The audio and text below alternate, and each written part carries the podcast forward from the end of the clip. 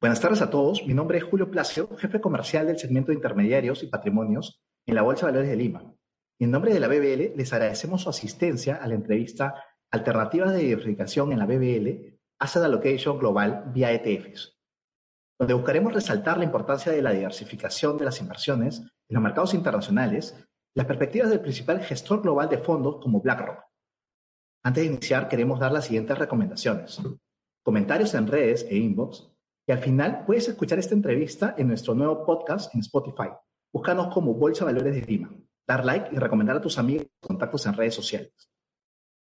Es importante resaltar que toda información indicada en este conversatorio, las previsiones, los objetivos y toda información indicada son estimaciones y no declaraciones. La información contenida o expuesta en este evento es estrictamente informativa y referencial. Ninguna de la información constituye una oferta de venta o compra por parte de la Bolsa Valores de Lima.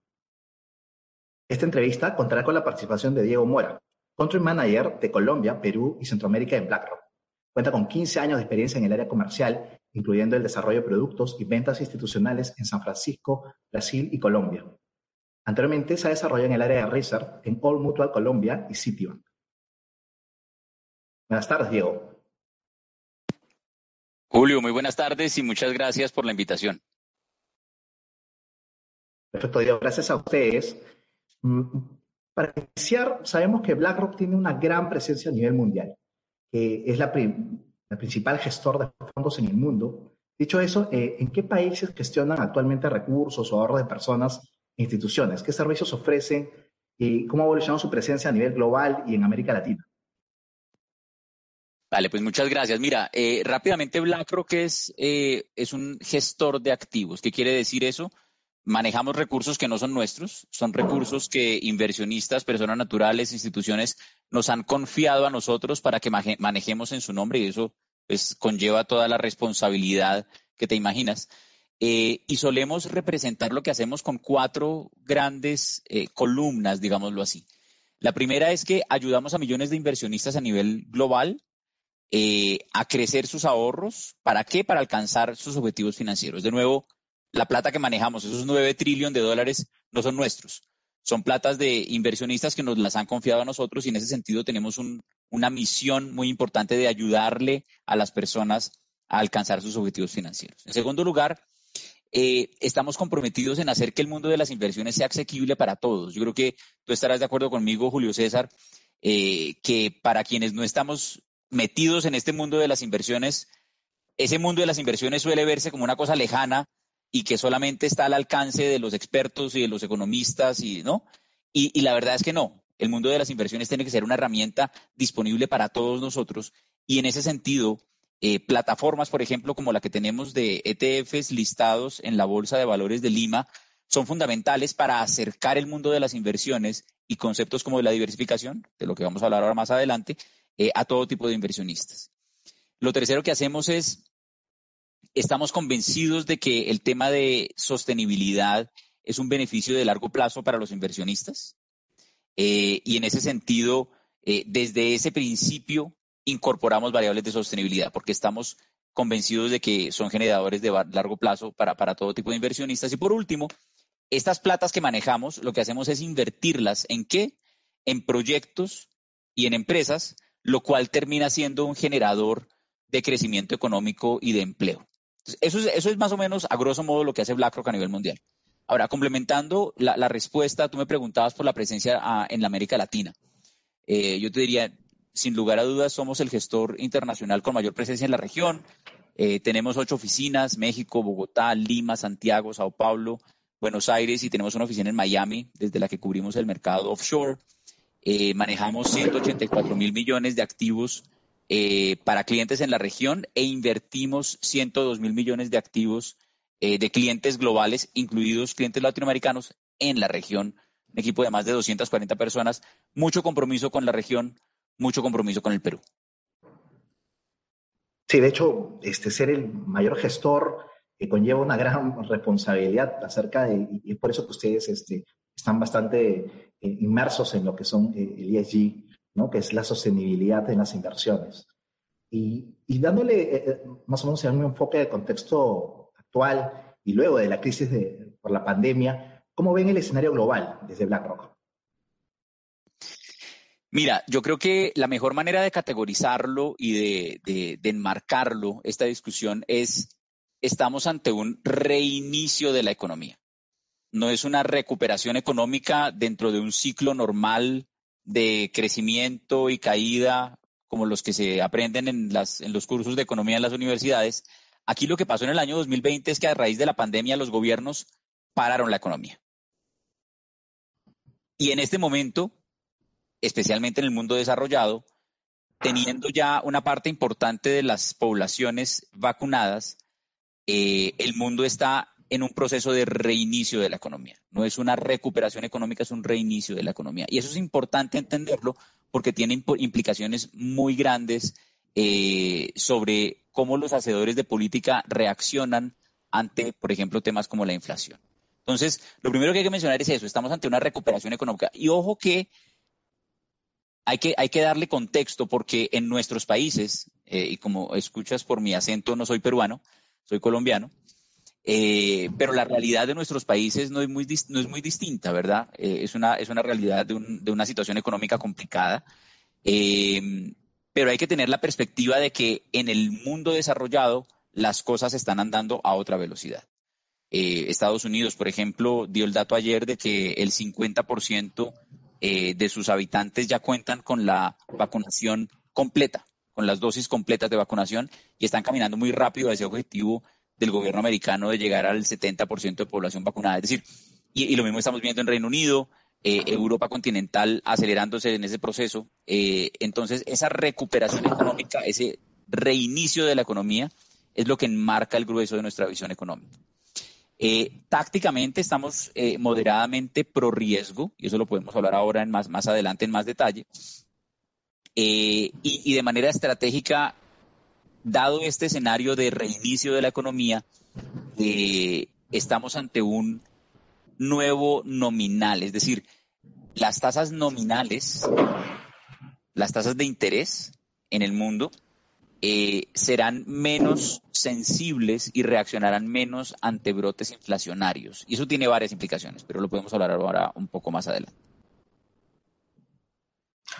Y, acerca del último punto que comentas, acerca de la inflación en Estados Unidos, que eh, está tomando una relevancia en las últimas semanas, ¿cuál es, su, comentario en este punto?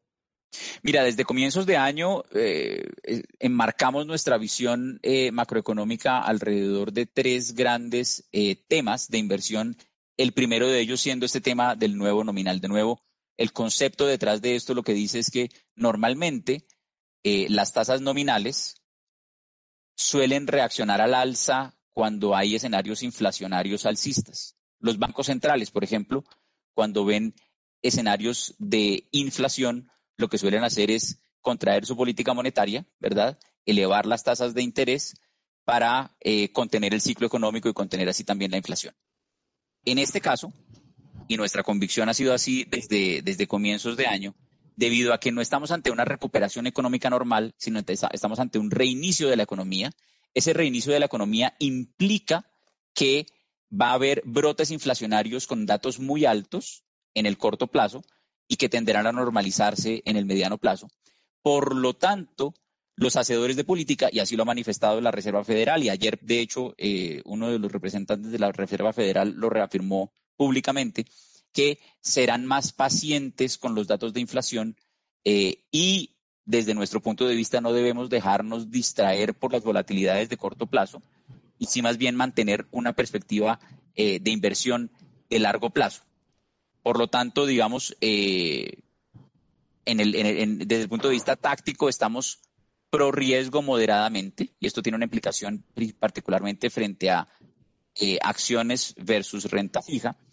Eh, y ante, ante, ante, este escenario, y lo podemos hablar ahora un poco más adelante en detalle también, pero tenemos una visión constructiva particularmente sobre las acciones en Estados Unidos, acciones en mercados emergentes, acciones en Reino Unido eh, y, eh, ojo que las acciones en mercados emergentes, particularmente en, Asia, eh, y también una visión constructiva frente a los sectores de small cap. Perfecto. Y, aterrizando un poco lo de estas las regiones que mencionabas en el mercado emergente, Eh, ¿Cómo podrías ahí desagregar? Ciertamente indicas que hay una preferencia por el mercado asiático. ¿Y cómo ven el mercado latinoamericano, que quizás cotiza a múltiplos bastante bajos a nivel histórico? ¿Cuál podría ser también tu opinión? Mira, eh, en general nuestra visión es particularmente más constructiva hacia otros mercados. Eh, te doy algunas cifras para, para, explicar el porqué de esta visión. Eh, el saldo promedio de las cuentas de ahorro de los individuos en Estados Unidos prepandemia era de 400 dólares. Hoy en día es de 1.200 dólares. Otro dato importante. El gobierno de los Estados Unidos, desde el punto de vista de su política fiscal y la Reserva Federal, han venido inyectando enormes cantidades de dinero en los bolsillos de las personas y de las empresas para suavizar el impacto económico de ese, de, ese efecto de haber detenido la economía durante el año 2020, varios meses de ella. Eh, los números son, grosso modo, entre política fiscal y política monetaria se han inyectado 12 trillones, 12 billones de dólares en la economía y se estima que el impacto económico de la pandemia frente al, crecimiento potencial es de 2 trillones, de 2 billones. Es decir, se ha inyectado seis veces, seis veces en política fiscal y en política monetaria dinero frente al tamaño del hueco que se abrió por la, eh, por la pandemia. Eh, de nuevo, eso lo que nos hace es estar constructivos eh, ante renta variable particularmente en mercado americano, en Estados Unidos, en mercados emergentes, particularmente con un foco en Asia. Estamos ante un mundo eh, que está bifurcándose cada vez más, con dos grandes fuerzas jalonadoras de crecimiento económico, a un lado Estados Unidos, al otro lado China. Eh, y es muy importante, y ojo, que los portafolios globales, y no es diferente a los clientes de la región, si algo tienen de diversificación internacional, suelen tener exposición al mercado americano muy poco al mercado chino y asiático. Eh, y en este mundo bifurcado es importante balancear los portafolios y darle una importancia estratégica eh, a esas exposiciones al mercado asiático, al mercado chino y las economías alrededor de él. Reino Unido eh, es otro mercado en el cual estamos con, una visión positiva debido, digamos, en el caso similar a un, a un caso exitoso de vacunación eh, lo cual conlleva a una recuperación de la economía interna eh, esperado pues para los próximos meses. Y finalmente el sector de small caps y mid caps en Estados Unidos, eh, en particular porque suelen exponerse estos partes de los mercados de las compañías pequeñas y medianas a lo que se conocen como los sectores cíclicos, es decir, sectores que están que responden eh, al crecimiento general de la economía, que responden a los ciclos normales de la economía. Como estamos optimistas ante el ciclo económico, queremos exponernos a ese tipo de compañías también. Ya en renta fija, eh, yo te diría, las principales eh, sobreponderaciones que estamos dando en, las recomendaciones en este momento tienen que ver con lo que se conoce con el, mercado de high yield, el, mercado por debajo del grado de inversión global. En, el caso particular de deuda emergente, favorecemos eh, la deuda emergente en moneda local eh, y tenemos una visión particularmente optimista también al mercado asiático de renta fija. Es un mercado eh, que sigue mostrando unos yields interesantes y de nuevo con muy poca exposición en los portafolios de los inversionistas globales. Perfecto. Y más o menos haciendo, recapitulando de lo que fue la pandemia, ¿no? Este, ¿Cómo han sido utilizados los ETFs en, ese entorno de volatilidad? Eh, y también lo podríamos emplear en los próximos eventos de que tengamos algún estrés en el mercado. ¿Cuáles han sido los mayores aprendizajes? ¿Qué, es el, la enseñanza que, que se traduce para los inversionistas?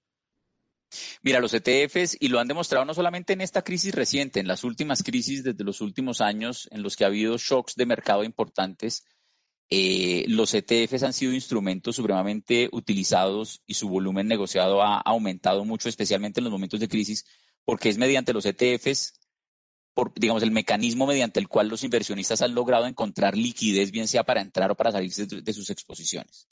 Entonces yo te diría, yo enfocaría la respuesta de dos maneras. Por un lado, de manera estratégica, vemos que los inversionistas están dándole cada vez más peso a ETFs en sus carteras por todos los beneficios que tienen. eh, bajo costo, liquidez, transparencia, ¿verdad? Y además, alrededor de la crisis, lo que sí vimos es un par de fenómenos interesantes. Y tengo aquí algunos números que quisiera compartir contigo. Los volúmenes de cotización de los ETFs en el mercado europeo pasaron de un promedio diario de 44 mil millones de dólares en 2019, promedio diario de negociación de los ETFs en Europa, a niveles entre 110 y 120 mil millones de dólares, es decir, más del doble durante las semanas del 24 de febrero al 13 de marzo del 2020, que fueron los días de mayor volatilidad. Es decir, en esos momentos de mayor crisis y de mayor necesidad de los inversionistas de poder entrar o salir, los ETFs probaron que fueron instrumentos útiles eh, para todo tipo de inversionistas. Y en particular, los mayores beneficios se dieron en los mercados de renta fija. Eh, y este es un segmento de mercado en el que se hace particularmente evidente los beneficios de los ETFs. El mercado de renta fija a nivel global, eh, pues tú sabes, Julio César, es un mercado que funciona en el mercado que se conoce como OTC, over, the counter. Es un mercado que suele negociarse no en las bolsas, sino en el mercado eh, de balcón. Eh, por lo tanto, eso implica un mercado menos transparente que, los mercados accionarios, que los mercados de las bolsas. Es un mercado en el que hay menos transparencia de precio y de volúmenes. Eh, y los ETFs lo que permiten es traducir y brindar liquidez en ese mercado, llamémoslo un poco opaco y menos transparente, traduciéndolo a un mercado completamente transparente y altamente líquido, que es el mercado de las bolsas. Eh, y eso llevó a que grandes volúmenes eh, se hayan negociado particularmente en los ETFs eh, de renta fija y esto lo hemos visto tanto en esta última crisis como en las crisis anteriores. de hecho, ahí se, evidencia las bondades de los ETFs, ¿no? Eh, la transparencia, tú puedes ver la composición, cuáles son los activos que están detrás de ese ETF, este, que no pasan quizás en otros tipos de instrumentos parecidos, y, además la liquidez, ¿no? hay mercados ya centralizados donde se negocia los ETF. Entonces, sí existen muchas bondades en utilizar estos instrumentos. Y más o menos también hay algo que de los montos negociados que, que nos indicas, eh, hay un tipo de ETFs que son los temáticos, que ganaron bastante relevancia eh, el año pasado porque se activaron esa curva de adaptación de las diversas industrias que, invierte en, temas temáticos eh, tuvieron un realce brutal. No sé, ¿cuáles son tus comentarios acerca de esta este, inversión temática vía ETFs? Mira, ahí hay, es una de las grandes tendencias a nivel mundial, sin lugar a dudas. Eh, y dentro de, dentro de los temáticos, eh, y quisiera hacer primero referencia a, a, una de las, de las tendencias que suelen marcarse dentro de este concepto de temáticos, que son las inversiones sostenibles. Eh, y si quieres, ahora más adelante, digamos, profundizamos un poco más en el concepto más amplio de las inversiones temáticas, pero digamos, la, mejor manera de entender lo que son las inversiones sostenibles es incorporar en los procesos tradicionales de inversión, que normalmente los procesos tradicionales de inversión están enfocados en variables objetivas, los balances de las compañías, etcétera. Incorporar en esos procesos de análisis variables no financieras, variables relacionadas con el medio ambiente, con lo social y con el gobierno corporativo, con el fin de, y esto es muy importante, con el fin de generar mejores resultados en la relación riesgo-retorno para los inversionistas de largo plazo. Ese es el concepto de lo que son las inversiones sostenibles. Eh, y estamos ante un mundo eh, que se está moviendo, y lo hemos visto, digamos, con los comunicados tanto de empresas como de gobiernos, eh, cada vez más hacia un mundo que está transicionando hacia una economía de cero emisiones netas de carbono. Y esto tiene grandísimas implicaciones porque hay compañías, o sea, has visto los, los comunicados y los compromisos que han hecho gobiernos a nivel mundial eh, y empresas para transicionar hacia ese mundo de, de, de, cero emisiones netas de carbono para el año 2050. Hoy estamos lejos de ese objetivo, pero hay un compromiso global de transicionar hacia ello. Por lo tanto, compañías que estén mejor preparadas para esa transición energética tenderán a generar mejores resultados que las compañías que estén peor preparadas y eso abre grandes oportunidades. Es una de las razones por las cuales, digamos, ha habido tanto interés por ese tipo de inversiones. Ahora, par de datos que me parecen interesantes para ilustrar el ejemplo de la importancia de las inversiones sostenibles. Este ha sido sin duda el cambio en inversiones y en flujos más importante en las inversiones líquidas en muchos años y estamos apenas en los primeros innings de ese cambio. Par de números para ilustrar. En 2019, los flujos hacia fondos mutuos y ETFs sostenibles fueron de 161 mil millones de dólares. Eso representó un aumento de 126% frente a lo que se vio en 2018. Ya hubo un aumento importante. En 2020, los flujos hacia fondos mutuos y ETFs sostenibles fueron de 392 mil millones. Eso ya fue un incremento de 143% frente a 2019, que ya había sido un año récord. 2021, hasta abril, ya vamos en 185 mil millones, que ya supera lo que se vio en 2019 en todo el año. Es decir, el flujo hacia estas inversiones es gritante y de nuevo estamos apenas en los primeros innings. Eso con respecto a inversiones sostenibles. Ahora, inversiones temáticas en lo que se enfoca es en permitirle a los inversionistas vías de acceso a las grandes tendencias que van a, mover el mundo en los próximos años. Eh, y, digamos, ese tema de las inversiones temáticas, nosotros solemos enmarcarlo en cinco megatendencias, Julio César. Y, te las voy a mencionar muy rápidamente. Eh, cinco megatendencias que están sucediendo a nivel mundial y que tienen implicaciones en el mundo de las inversiones y por lo tanto vale la pena exponer los portafolios hacia este tipo de megatendencias. La primera es urbanización acelerada, es decir, un fenómeno mundial que hemos visto en nuestras economías y en las economías a nivel mundial es que eh, la migración masiva hacia las ciudades está teniendo unas implicaciones enormes en consumo, está teniendo unas implicaciones enormes en infraestructura, eh, dos tercios de la población mundial vivirá en ciudades en 2050, que es el doble de 1950. Es decir, es una tendencia importante que tiene grandes implicaciones de, inversión. El segundo es el, cambio climático y la escasez de los recursos. Hablamos ya del respecto. Estamos en, un mundo que está transicionando hacia esa economía de cero emisiones netas de carbono y esto va a generar empresas que se alineen hacia ese mundo y diversifiquen, por ejemplo, sus fuentes de ingreso y compañías que tal vez se nieguen y no lo hagan, eso tendrá implicaciones en los retornos de las inversiones eh, muy fuertes. El tercero es el cambio en el poder económico. Eh, los consumidores con, nuevas fortunas se multiplicarán en Asia, por ejemplo. Eh, las economías asiáticas han venido siendo caracterizadas como economías emergentes y, ese cambio de poder que lo estamos viendo también en el, concepto que hablábamos antes de una bipolarización del mundo, está dándole una importancia estratégica a, Asia. Eh, el cuarto es un cambio demográfico y social, la esperanza de vida aumentando dramáticamente y esto con grandes implicaciones, por ejemplo, para el sector salud. Eh, y por último, la revolución tecnológica, que no es sorpresa para nadie, la tecnología está cambiando eh, prácticamente todas las áreas que tocan nuestras vidas. Entonces, de nuevo, el concepto de inversiones temáticas es exponerte a las tendencias macro que moverán el mundo en los próximos años eh, y lo que se hace desde el punto de vista de asset management y lo que hacemos desde el punto de vista de BlackRock es generar vehículos de inversión que le permitan a los inversionistas exponer sus portafolios hacia este tipo de tendencias.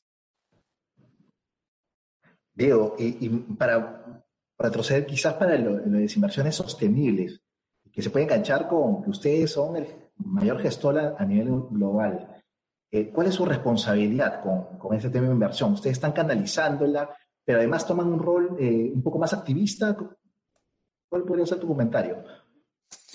Mira, la, pregunta es, muy buena eh, y, siempre me gusta responder este tipo de, de inquietudes partiendo de por qué y lo mencionamos ahora, pero lo voy a reiterar, ¿por qué estamos incorporando nosotros estos temas de, sostenibilidad? No partimos desde los valores, partimos desde la generación de valor. Nuestra responsabilidad como agente fiduciario, de nuevo, estas platas que gestionamos no son nuestras, son de inversionistas, personas naturales e institucionales. Nuestra responsabilidad es la de generar la mejor eh, condición de rentabilidad y riesgo en el largo plazo para nuestros inversionistas. Punto. Esa es nuestra misión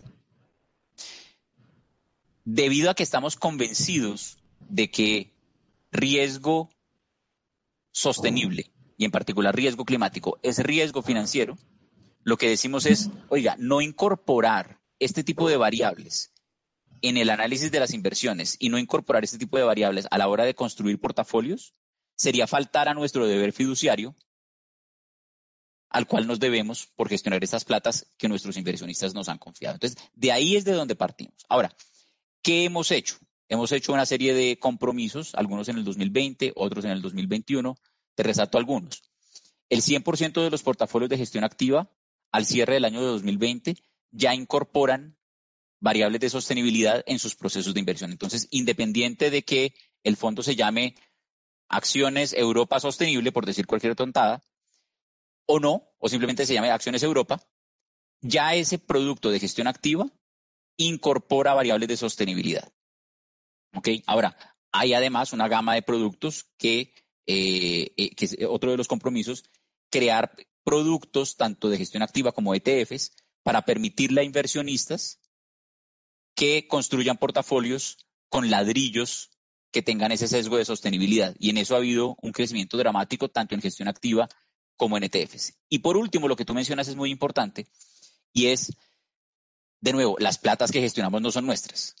Nos debemos al deber fiduciario de las personas que nos confían sus recursos. Por lo tanto, las inversiones que tenemos, y pensemos especialmente en las inversiones que tenemos vía fondos pasivos como los ETFs en empresas, esto lo que implica es que estas, em, digamos, la posición en estas empresas obedece a que están en los índices, ¿correcto? Luego, somos en, esas, en esos portafolios indexados, somos inversionistas a muy largo plazo en las empresas. Y si sentimos que algo no está siendo hecho adecuadamente desde el punto de vista de generación de valor, debido a que son inversiones indexadas, no podemos salir a vender las posiciones. Lo que sí hacemos es hacer lo que se conoce como, en el, en el mundo de las inversiones internacional, investment stewardship, que es un concepto difícil de traducir, pero lo que, a lo que traduce es una responsabilidad de las inversiones. Entonces tenemos un equipo cuya función única y exclusiva es hacer encuentros con las compañías para dejar claros cuáles son nuestras prioridades en cuanto a generación de valor de largo plazo y nuestras exigencias, si tú quisieras, en nombre de los inversionistas que representamos, en temas como, por ejemplo, oiga, ¿cuál es su política frente a un mundo que está transicionando a un mundo de cero emisiones netas. ¿Qué está haciendo usted, empresa, para cambiar su modelo de negocio, para cambiar su, su, modelo de generación de ingresos? Y sobre todo, exigiendo que las empresas sean vocales y que publiquen ese tipo de informaciones. Ese tipo de engagements es la manera por, la, por medio de la cual nosotros actuamos con las empresas en nombre de nuestros inversionistas buscando la generación de valor de largo plazo.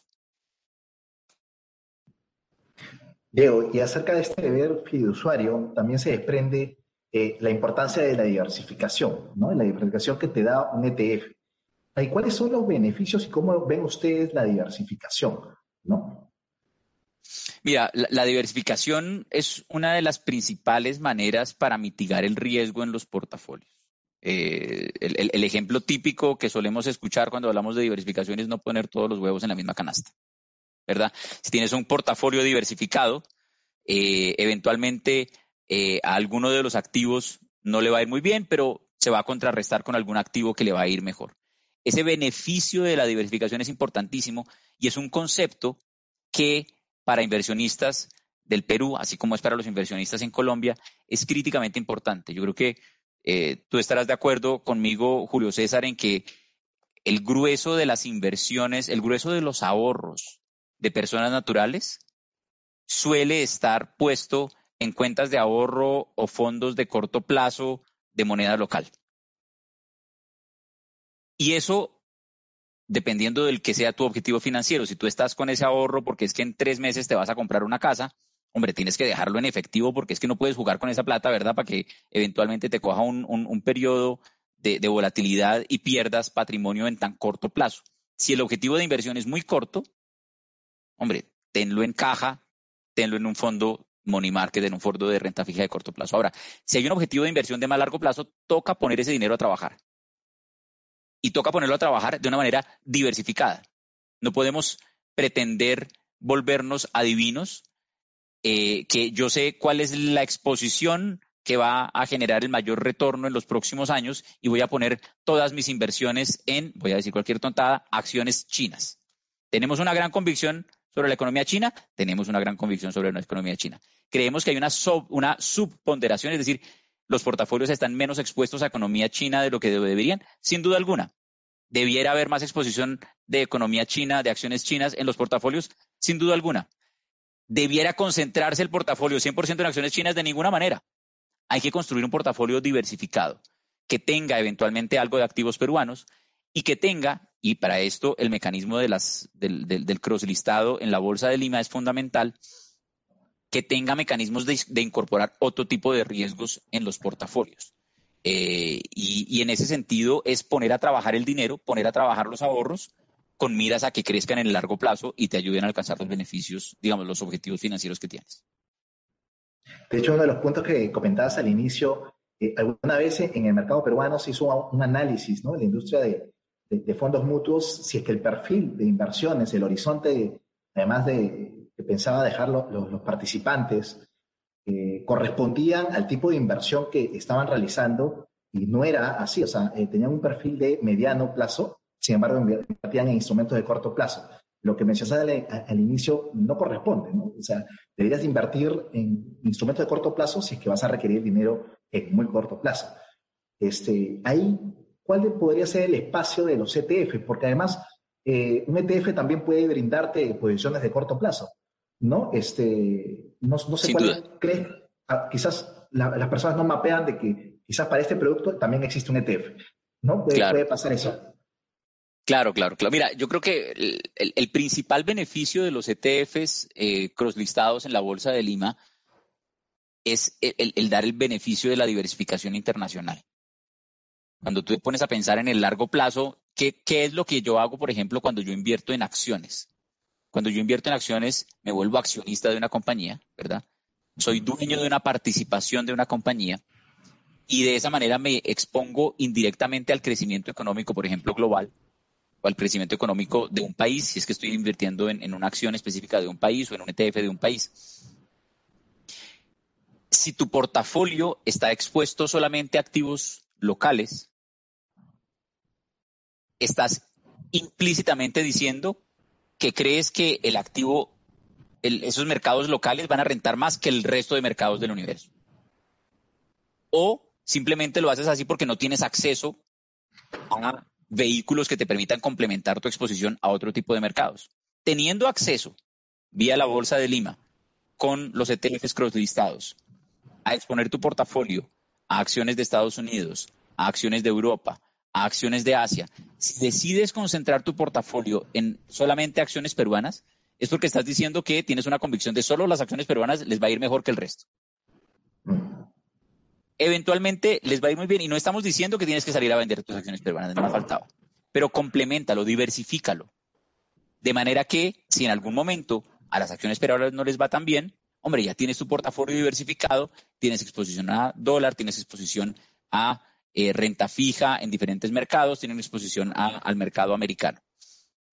En este sentido, los ETF son fundamentales para eso. También existen, como tú bien lo mencionas, ETFs para inversiones de muy corto plazo. Hay ETFs eh, de renta fija de corto plazo en dólares eh, que te brindan de nuevo una diversificación. Hombre, si tienes una exposición al portafolio de renta fija, ¿por qué no exponerlo de una manera eficiente al mercado de renta fija en dólares también? De nuevo, los ETFs son instrumentos ideales para mí. Claramente tengo el sombrero que tengo, pero, pero son los instrumentos por excelencia eh, que, yo considero deben ser utilizados por inversionistas para eh, diversificar sus portafolios. Justo eh, el escenario en Perú existe una gran cantidad de ahorro privado de las familias, por, por temas de políticas que han dado liquidez, ¿no? Vía CTS, liberación de fondos de pensiones. Esas personas, ¿no? Que, que, que, están tomando dinero que es de su fondo de pensiones, este, ¿qué, debería ser la recomendación responsable este, con respecto a, tomar quizás qué tipo de ETFs que también tengan un horizonte de largo plazo? ¿no? ¿Cuál crees que es el espacio que deben ver estas personas? Yo creo que lo primero es muy importante dejarse, perdón, dejarse asesorar. Eh, hay, sociedades eh, comisionistas de bolsa en el Perú, broker dealers en el Perú, eh, asesores financieros, y es importante dejarse asesorar para tomar unas buenas decisiones financieras. La realidad de cada inversionista va a ser diferente. No todos los inversionistas deben tener el mismo peso, por ejemplo, de exposición en sus portafolios a acciones internacionales, porque de pronto sus objetivos de inversión son diferentes y de un plazo diferente. ahora, teniendo eso en mente, eh, pues sí es un, concepto que es eh, mundialmente utilizado y que puede resultar útil para todo tipo de inversionistas, es este concepto de las inversiones eh, centro-satélite. Construir un portafolio y ya acá el porcentaje de cuánto esto va a representar del portafolio total del cliente va a depender de la realidad de cada inversionista, pero si nos imaginamos solamente el portafolio internacional de acciones internacionales, por decir cualquier cosa, de un inversionista, hombre, mantengamos un centro que esté expuesto a el mercado de, Estados, de, acciones en Estados Unidos, el mercado de acciones en Europa y el mercado de acciones en Asia, ¿verdad? Y eventualmente algo si quisiéramos meter de renta fija también. Eh, y en el satélite, hacer las inversiones en las cuales se sienta coyunturalmente una mayor convicción. Por ejemplo, como lo hablamos hace un rato, en este momento estamos favoreciendo, por decir un ejemplo de nuevo, eh, acciones Estados Unidos Small Cap o acciones eh, de mercados emergentes en Asia, eh, o eh, acciones por medio de un ETF de Clean Energy. de nuevo, construir un centro estable de baja rotación, digamos, complementado con un satélite con exposiciones en las cuales puedes hacer tus sobreponderaciones de acuerdo a los views que se tengan en, ese, en ese particular momento. Perfecto, Diego. ¿Cuál podría ser tu mensaje final para los inversionistas que nos están oyendo eh, con respecto al contexto y como una recomendación de cómo deben ver las inversiones, ¿no? quizás en un largo plazo? Mira, para mí, par de mensajes importantes. Primero, toca poner el dinero a trabajar. Si dejas tus ahorros en cash, en efectivo o en fondos de corto plazo, difícilmente vas a lograr tus objetivos financieros de largo plazo. Toca poner el dinero a trabajar. El segundo es, hay que mantenerse invertido. Esa tendencia que tenemos y es muy humana de querer pretender entrar en el momento en el que todo está más barato y salir en el momento en el que todo está más caro y creerme el mejor trader del universo, suele dar malos resultados.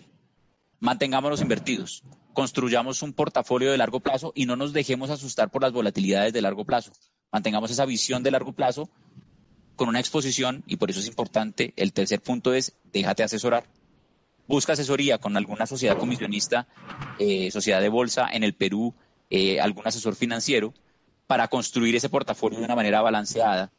Eh, y desde el punto de vista más macro, más coyuntural de cómo estamos viendo el mundo actualmente, eh, seguimos siendo constructivos en, activos de riesgo, eh, seguimos siendo constructivos eh, para exposiciones en acciones, en particular en Estados Unidos, en Asia emergente, en Reino Unido y obviamente tendencias de más largo plazo como las de inversiones temáticas y sostenibles. Diego, muchísimas gracias, fue bastante constructivo, creo que nos has dado una perspectiva bastante robusta. La Bolsa de Valores de Lima agradece su participación a todos los participantes. El objetivo de la entrevista fue dar visibilidad al segmento de mercados globales de la Bolsa de Valores de Lima y destacar la importancia de la diversificación internacional con la opinión profesional de Diego Mora, country manager de Colombia, Perú y Centroamérica en BlackRock, el mayor gestor de fondos en el mundo. Si deseas mayor información, te invitamos a ver nuestra página web www.bvl.com.pe, sección Productos para Inversionistas.